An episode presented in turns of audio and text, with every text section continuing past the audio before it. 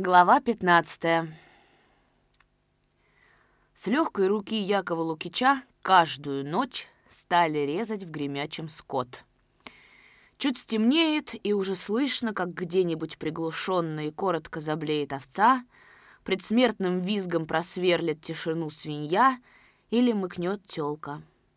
Резали и вступившие в колхоз, и единоличники. Резали быков, овец, свиней, даже коров. Резали то, что оставлялось на завод. В две ночи было ополовинено поголовье рогатого скота в Гремячем. По хутору собаки начали таскать кишки и требушки, мясом наполнились погреба и амбары. За два дня Еповский ларек распродал около двухсот пудов соли, полтора года лежавшей на складе. Режь, теперь оно не наше. Режьте, все одно заберут на мясо заготовку. Режь, а то в колхозе мясца не придется кусануть. Полез черный слушок. И резали. Ели не в проворот. Животами болели все от мала до велика. В обеденное время столы в куренях ломились от вареного и жареного мяса. В обеденное время у каждого масляный рот всяк отрыгивает, как на поминках — и от пьяной сытости у всех посовелые глаза. Дед Щукарь в числе первых подвалил тёлку-летошницу. Вдвоем со старухой хотели подвесить ее на переруб, чтобы ловчее было свежевать. Мучились долго и понапрасну. Тяжела оказалась нагулявшая жиру тёлка. Старуха даже поясницу свихнула, поднимая задок телушки, и неделю после этого накидывала ей на спину чугунок бабка-лекарка. А дед Щукарь на следующее утро сам настряпал, и то ли от огорчения, что окалечилась старуха, то ли от великой жадности, так употребил за обедом вареной грудинки, что несколько суток после этого обеда с базы не шел, мешочных штанов не застегивал и круглые сутки пропадал по великому холоду за сараем в подсолнухах. Кто мимо щукаревой полуразваленной хотенки ходил в те дни, видел — Торчит, бывало, дедов малахай на огороде среди подсолнечных будыльев. Торчит, не шелохнется. Потом и сам дед Щукарь из подсолнуха вдруг окажется, заковыляет к хате, не глядя на проулок, на ходу поддерживая руками незастегнутые штаны, измученной походкой, еле волоча ноги, дойдет до воротцев, и вдруг, будто вспомнив что-то неотложное, повернется, дробной рысью ударится опять в подсолнухи.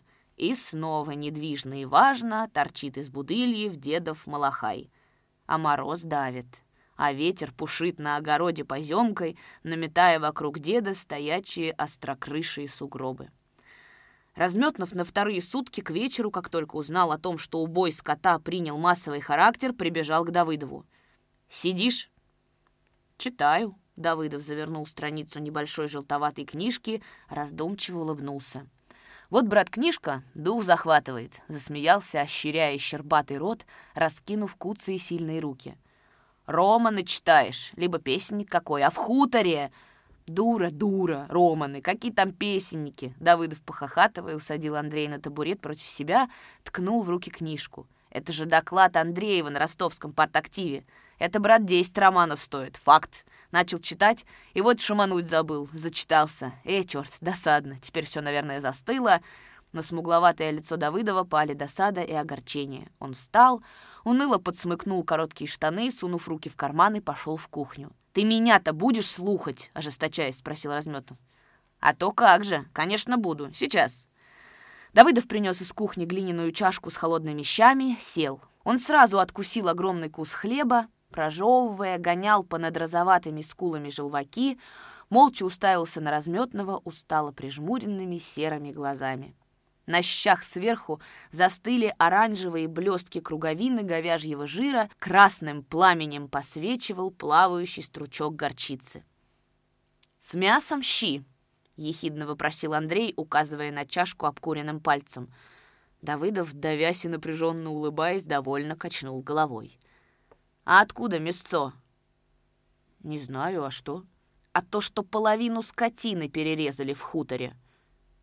«Кто?» — Давыдов повертел ломоть хлеба и отодвинул его. Черти!» — шрам на лбу разметного попогровел. «Председатель колхоза! Гигант устроишь! Твои же колхозники режут, вот кто! И единоличники перебесились, режут на повал все, и даже, сказать, быков режут! Вот у тебя привычка орать, как на митинге, принимаясь за щи, досадливо сказал Давыдов. Ты мне спокойно и толком расскажи, кто режет, почему. А я знаю, почему!» Ты всегда с ревом, с криком. Глаза закрыть, и вот он, родненький, семнадцатый годок. «Небось, заревешь!» Разметнов рассказал, что знал о начавшемся убое скота. Под конец Давыдов ел, почти не прожевывая. Шутливость как рукой с него сняла. Около глаз собрались расщепы морщин, и лицо как-то словно постарело. «Сейчас же иди и созывай общее собрание. Нагульного... А, впрочем, я сам зайду к нему. «Чего созывать-то?» «Как чего? Запретим резать скот. Из колхоза будем гнать и судить. Это же страшно важно, факт. Это опять кулак нам палку в колеса. Ну, на, закуривай и валяй. Да, кстати, и я забыл похвалиться». По лицу Давыдова побежала тепля глаза, счастливая улыбка. Радости он не мог скрыть, как не пробовал сурово ежить губы. «Получил я сегодня посылку из Ленинграда. Да, посылочку от ребят. Он нагнулся, вытащил из-под кровати ящик и, багровый от удовольствия, поднял крышку. В ящике беспорядочно лежали пачки папирос, коробка печенья, книги, деревянный с резьбой портсигар, еще что-то в пакетиках и свертках. Товарищи вспомнили, прислали вот. Это, брат, наша папироска, ленинградский. Даже вот видишь, шоколад, а на кой он мне? Надо чьей-нибудь детворе. Ну да тут важен факт, а не это, верно? Главное, вспомнили, прислали. И письмо вот есть. Голос Давыдова был необычайно мягок. Таким растерянно счастливым Андрей видел товарища Давыдова впервые. Волнение его неведомо как передалось и разметному. Желая сказать приятное, он буркнул. «Ну и хорошо. Ты парень славный, вот стало быть и послали. Тут, гляди, не на один рубль добра наложено». «Дело не в этом. Ты же понимаешь, я Черт его подери, вроде безродного, ни жены, никого, факт. А тут хлопай, вот она, посылка. Трогательный факт. В письме смотри, сколько подписей. Давыдов в одной руке протягивал коробку папирос, в другой держал письмо, испещренное многочисленными подписями. Руки его дрожали. Разметнов закурил ленинградскую папиросу, спросил. «Ну как, ты доволен новой квартирой? Хозяйка ничего? Насчет стирки как устроился? Ты либо матери, что ли, принес бы постирать, а? Или с хозяйкой договорился бы. Рубашка на тебе, шашкой не прорубишь. И потом разит, как от мореного коня. Давыдов порозовел, вспыхнул. Да, есть такое дело. У Нагульнова жил как-то неудобно там. Что зашить я сам, и стирал как-то тоже сам. А так вообще я еще с приезда не мылся, это факт. И фуфайка тоже. Мыла тут нет в ларьке. Просил уже хозяйку. Она говорит, мыло дайте. Напишу ребятам, чтобы прислали стирального. А квартир ничего, детей нет, можно без помехи читать и вообще... Так ты принеси матери, она постирает. Ты, пожалуйста, не стесняйся, она у меня старуха добрая. С этим обойдусь, не беспокойся, спасибо. Надо баню сделать для колхоза. Вот это да, устроим, факт. Ну, ступай, организуй собрание. Разметнов, покурив, ушел. Давыдов бесцельно переложил в посылки пакетики, вздохнул, поправил растянувшийся ворот желто-бурой загрязнившейся фуфайки и, пригладив черные зачесанные вверх волосы, стал одеваться. По пути зашел к Нагульнову. Тот встретил его, хмуря разлатанные брови, глядя в сторону. «Скотину режут. Жалко стало собственности». «Такая в мелком буржуе идет смятение, слов не найдешь», — забормотал он, поздоровавшись. И сейчас же строго повернулся к жене. «Ты, Гликерья, выйди за разжатсель. Посиди трошки у хозяйки, я при тебе гутарить не в силах». Грустная с виду, Лушка вышла в кухню. Все эти дни после того, как с кулацкими семьями уехала Тимофей рваной, она ходила как в воду опущенная. Под опухшими глазами ее печальная озерная синь. Нос и тот заострился, как у неживой. Видно, тяжело пало на сердце расставание с Милом. Тогда на проводах кулаков уезжавших в студенные полярные края, она открыто, не стыдясь, битый день слонялась возле Борщевского двора, поджидая Тимофея. И когда навечер из Гремячего тронулись подводы с кулацкими семьями и пожитками, она крикнула дурным кликушеским криком, забилась на снегу.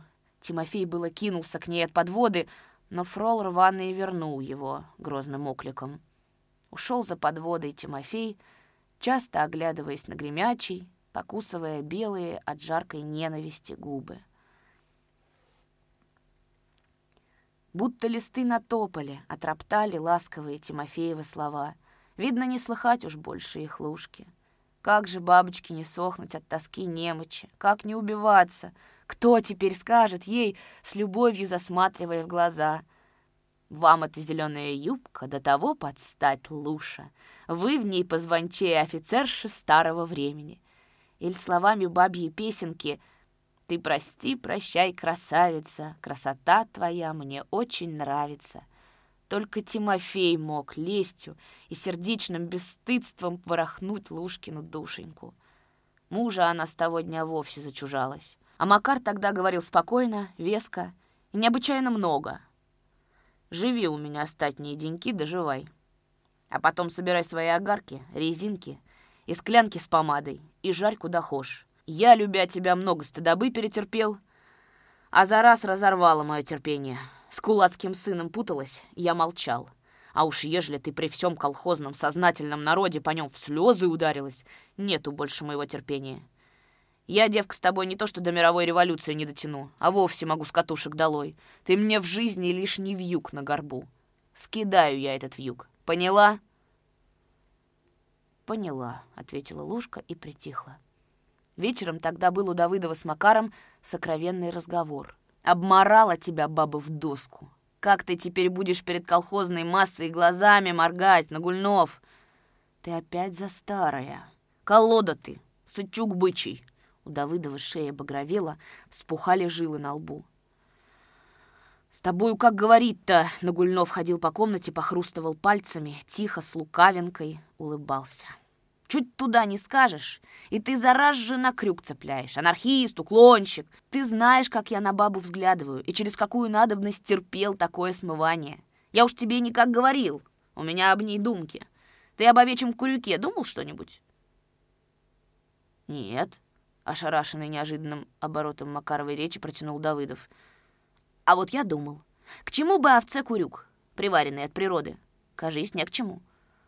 Ну, конь, аль, кобель, лень хвостом мух отгоняют. А овце навесили 8 фунтов жиру, она и трясет им, мухи отогнать не может. Жарко ей летом от этого курюка, а репьи за него хватаются.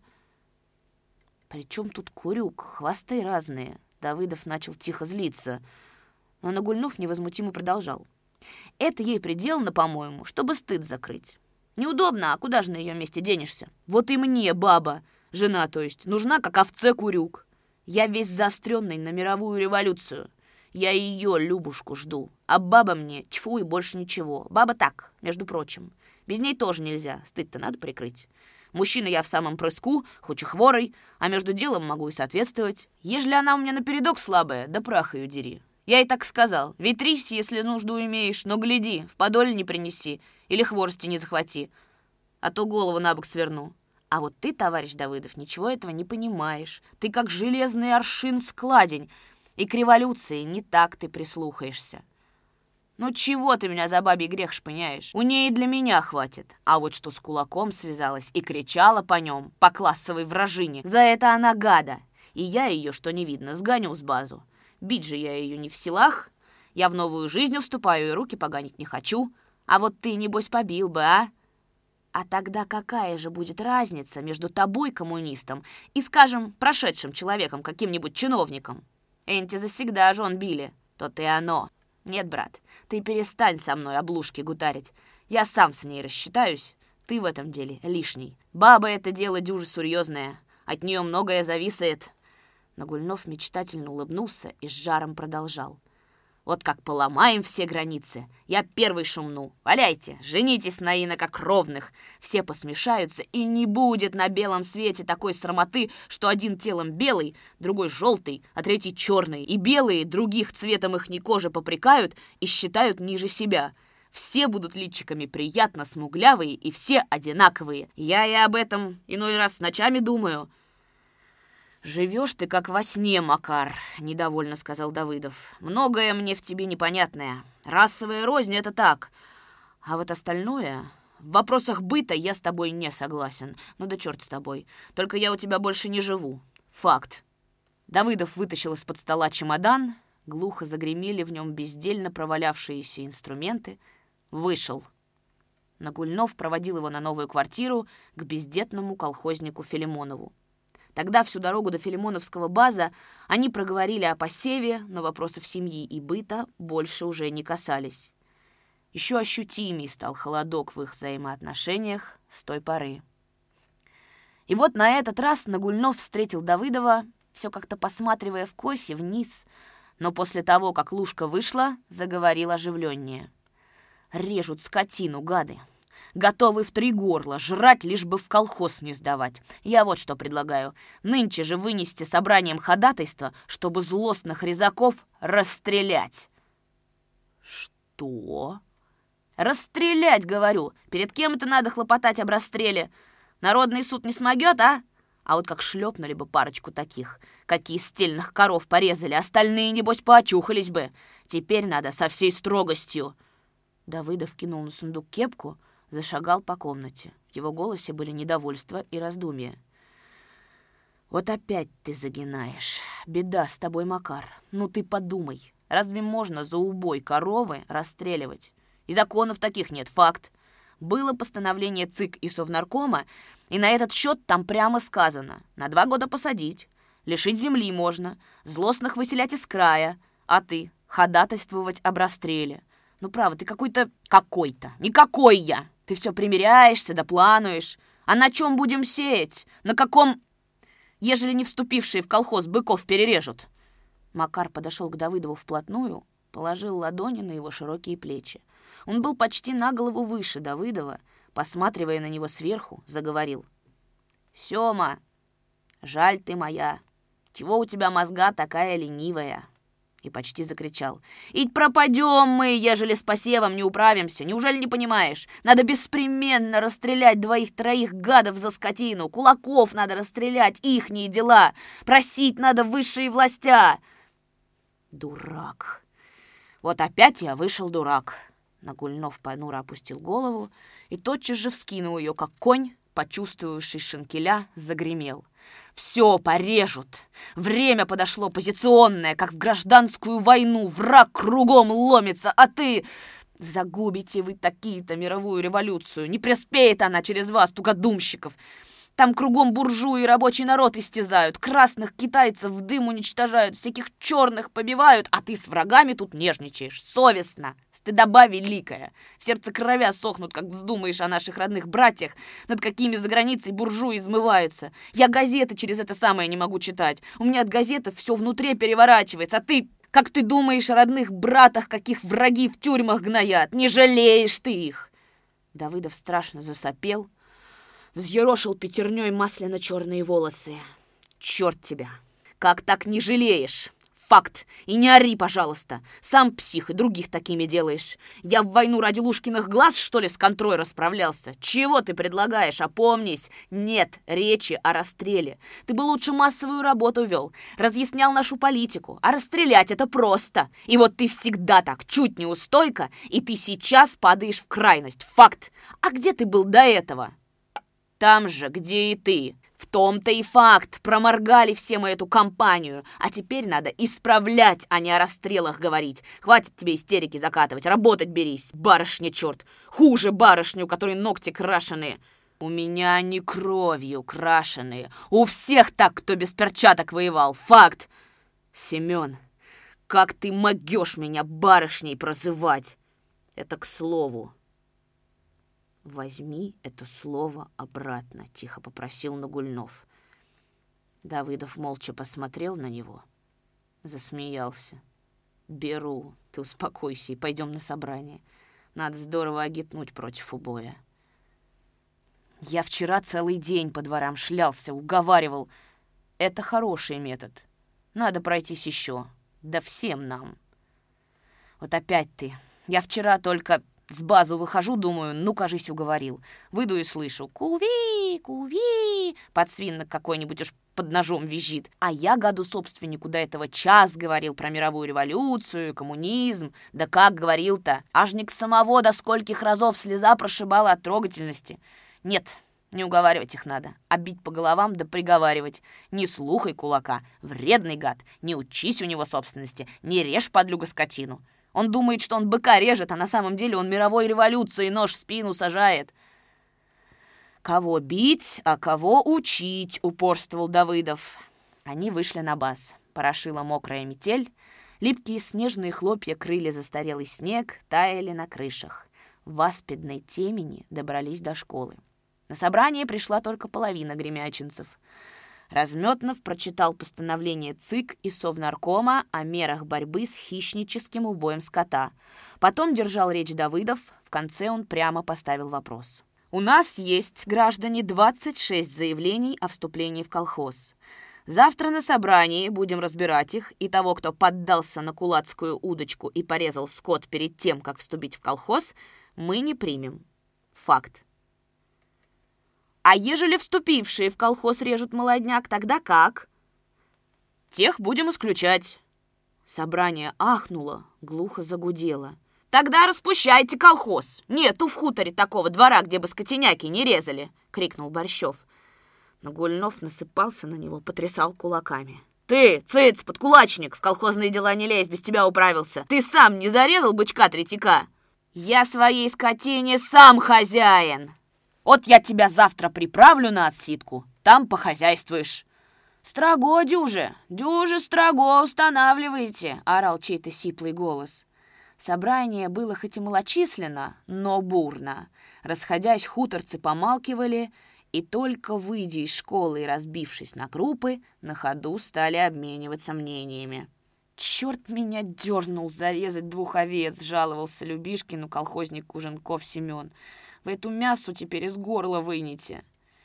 Я парень сам опаскудился, прирезал козу, тяжко вздыхал Любишкин. Теперь моргай перед собранием. Ох ты, с этой бабой втравила в грех туда ее в голень. Режь да режь. Мясо ей захотелось. Ах ты, анчебел в юбке. Приду за раз и выбью ей бубну. «Следует, следует поучить», — советовал сват Любишкина престарелый дед Бесхлебнов Аким. Тебе, сваток, вовсе неловко. Ты ведь колхозный член. «То-то и есть», — вздыхал Любишкин, в темноте смахивая с усов налипшие хлопья снега, спотыкаясь о кочки. «А ты, дедушка Аким, рябову быка кубыть тоже зарезал?» — покашливая спросил Демка Ушаков, живший с Бесхлебновым по соседству. «Зарезал, милый, да и как его не зарезать? Сломал бык ногу, сломал, окаянный, рябой. На погребицу занесла его нечистая сила провалился в погреб и сломал ногу. Тот я на зорьке видел, как ты со снохой хворостинами направляли его на погребицу. «Что ты? Что ты, Дементий, окстись?» Испугался дед таким и даже стал среди проулка, часто моргая в беспросветной ночной темени. «Пойдем, пойдем, дедок», — успокаивал его Демка. «Ну чё стал, как врытая саха? Загнал быка-то в погреб». «Сам зашел, Дементий, не греши! О, грех великий!» «Хитер ты, а не хитрее быка. Бык этот языком под хвост достает, а ты, небось, не умеешь так, а?» Думала, калечу быка и взятки гладкие. Над хутором бесновался влажный ветер. Шумовито гудели над речкой в левадах тополя и вербы. Черная глаз кали наволочь крыла хутор. Придушенные сыростью по проулкам долго звучали голоса — валил снег, зима вытряхала последние озимки.